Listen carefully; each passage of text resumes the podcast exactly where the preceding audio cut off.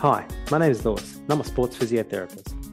I've been blessed to work with elite athletes across multiple sporting organisations, both here in Australia and overseas. During my time, I've had the luxury to work in some amazing countries across a variety of interesting sports with some incredible organisations. But it's the strength and conditioning coaches, doctors, high performance staff, head coaches, support staff, other sports physiotherapists, and of course athletes who I've met along the way that have made the experience most memorable. In this podcast, I will chat to those that I've met and consider leaders in the field of high performance and chat about their journey from when they first thought about pursuing a career in sport to the events that occurred, skills they acquired, and the lessons they learned along the way to be where they are today. So enjoy this episode, as I'm excited in sharing the stories, challenges, and tips from those in the industry by answering the question I commonly get asked, how did you get into sport? Hi guys, welcome back. This is a little bit of a solo episode, and I'm going to look to try to do these solo episodes in between doing episodes where I interview who I consider leaders in the field of high performance.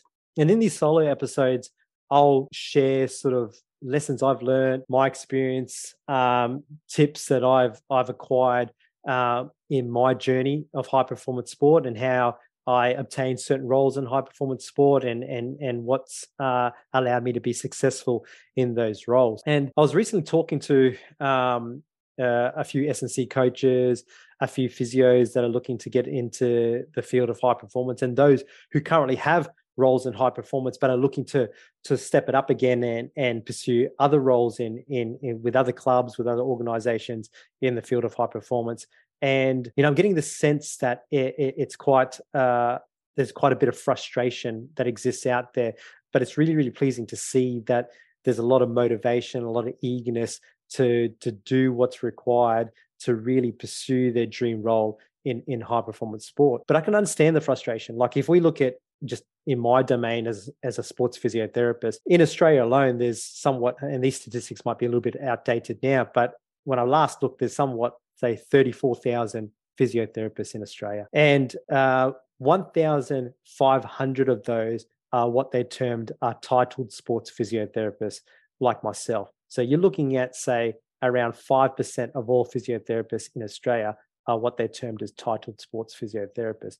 And titled sports physiotherapists are those that have met the criteria to title themselves sports physiotherapists, either through experience or having done a certain level of education to get them to a level where they're deemed as competent to work in the field of sports physiotherapy. And then this is what often most clubs and what most sporting organizations will often look for as the minimum criteria for someone who they would consider for sports physiotherapy jobs in most professional clubs and professional organizations. But if we really look at the industry as a whole, you're probably only looking at about maybe 100 or so full-time roles in professional sports. So if you look at your AFL codes, your NRL codes, your A-League, there's not a lot of full-time professional sports physiotherapy roles in Australia. So then if we break down the numbers again, that's 1,500 titled sports physiotherapists, all vying for 100 full-time roles in sport. So you can imagine how quickly it can be a quite highly competitive industry, and at times can be highly frustrating when, say, a job opportunity comes up and you're competing against another 1,500 other sports physiotherapists for these roles that only at times can come up every now and then. So I can only imagine this is no different to, say, the strength and conditioning industry, the sports psychology industry, the sports dietetics industry, sports physicians, and so forth. So if there's any way I can share sort of lessons I've learned into getting into the sports industry and the world of high performance, I'm happy to do so. And what I wanted to talk about today was actually making contact with these sports clubs and those in certain leadership roles in these sports clubs that can be quite hard to do. And I know in this day and age, most people often make contact with these individuals through LinkedIn or other social media platforms. But for me, I tend to find it far more personable, far more professional, far more effective to make contact with clubs and with people in certain roles in clubs via email. But obviously, this can be quite hard to do because most email addresses aren't publicly available. So there's two things that you need to take into account when trying to find out the contact details of certain individuals in a club. Is one, you need to know who the individual is that you're wanting to contact, know who that person is, how to spell their name, and their role in the club. And then two, you need to know what format the email address is written in, so that when you go to write that email, then you can write it in the correct format that then that individual will eventually receive that email. So if we go to the first one, so say we want to contact someone in a head physiotherapy role at the Sydney Swans. So what this requires is you doing a little bit of research, and it's quite easy to do. Most individuals in these certain roles will have a LinkedIn profile, or they may, if you're lucky enough, have on their website some form of a staff listing that will give you an indication of who this individual may be. So say for this example, I'm wanting to look up the head physiotherapist for the Sydney Swans. You've got to be aware that they might not be termed the head physio. They might be termed the head of medical. They might be termed the high performance manager. They might be termed the head of player welfare. So you really got to find out, one, what that role is, and two, who that individual is that's linked to that role. So in this case, we find out that the head of medical for the Sydney Swans is John Smith. So now we know that the person that we're wanting to make contact with is John Smith. And even more importantly, we know exactly how to spell John Smith. In this scenario, say John Smith is Jon, and Smith is Smith. So the second thing that you need to do is you need to find out the email address format, so that when you then go to write this email to John Smith, you know that you're going to get the email address correct, right? And this again can be quite hard to do, because often head of medicals or head physiotherapists may not have their email address publicly available to a lot of people, right? And so that if you want to get the correct email address, this can be quite difficult to do. So a little tip that helped me with acquiring the format of these email addresses is looking to those in that club or in that organization who would often make their email address publicly available. And those who often make their emails publicly available are people that work in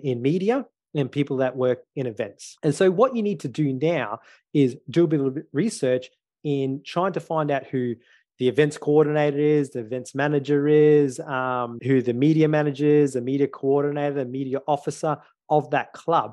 And that can easily be done by just doing a little bit of a Google search.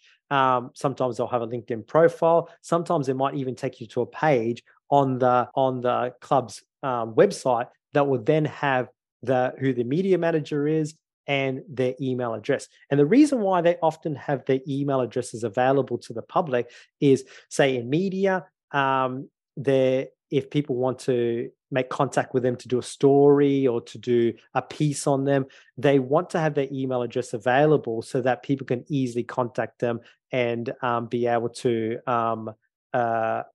reach out to them and maybe do a story. Same with events. People want to do events with them and they want to have their email address available, so it's easy for people to reach out to them to maybe coordinate events with certain clubs or certain organizations. So it's quite easy to obtain these email addresses of these individuals that work in those types of roles. So say in this scenario, we find out that Josephine Smith is the events coordinator for the Sydney Swan. And what you find out is the email address format is josephine.smith@sydneyswans.com.au. In other scenarios, it may have been j.smith@sydneyswans.com.au. It might have been Josephine Smith, one word, @sydneyswans.com.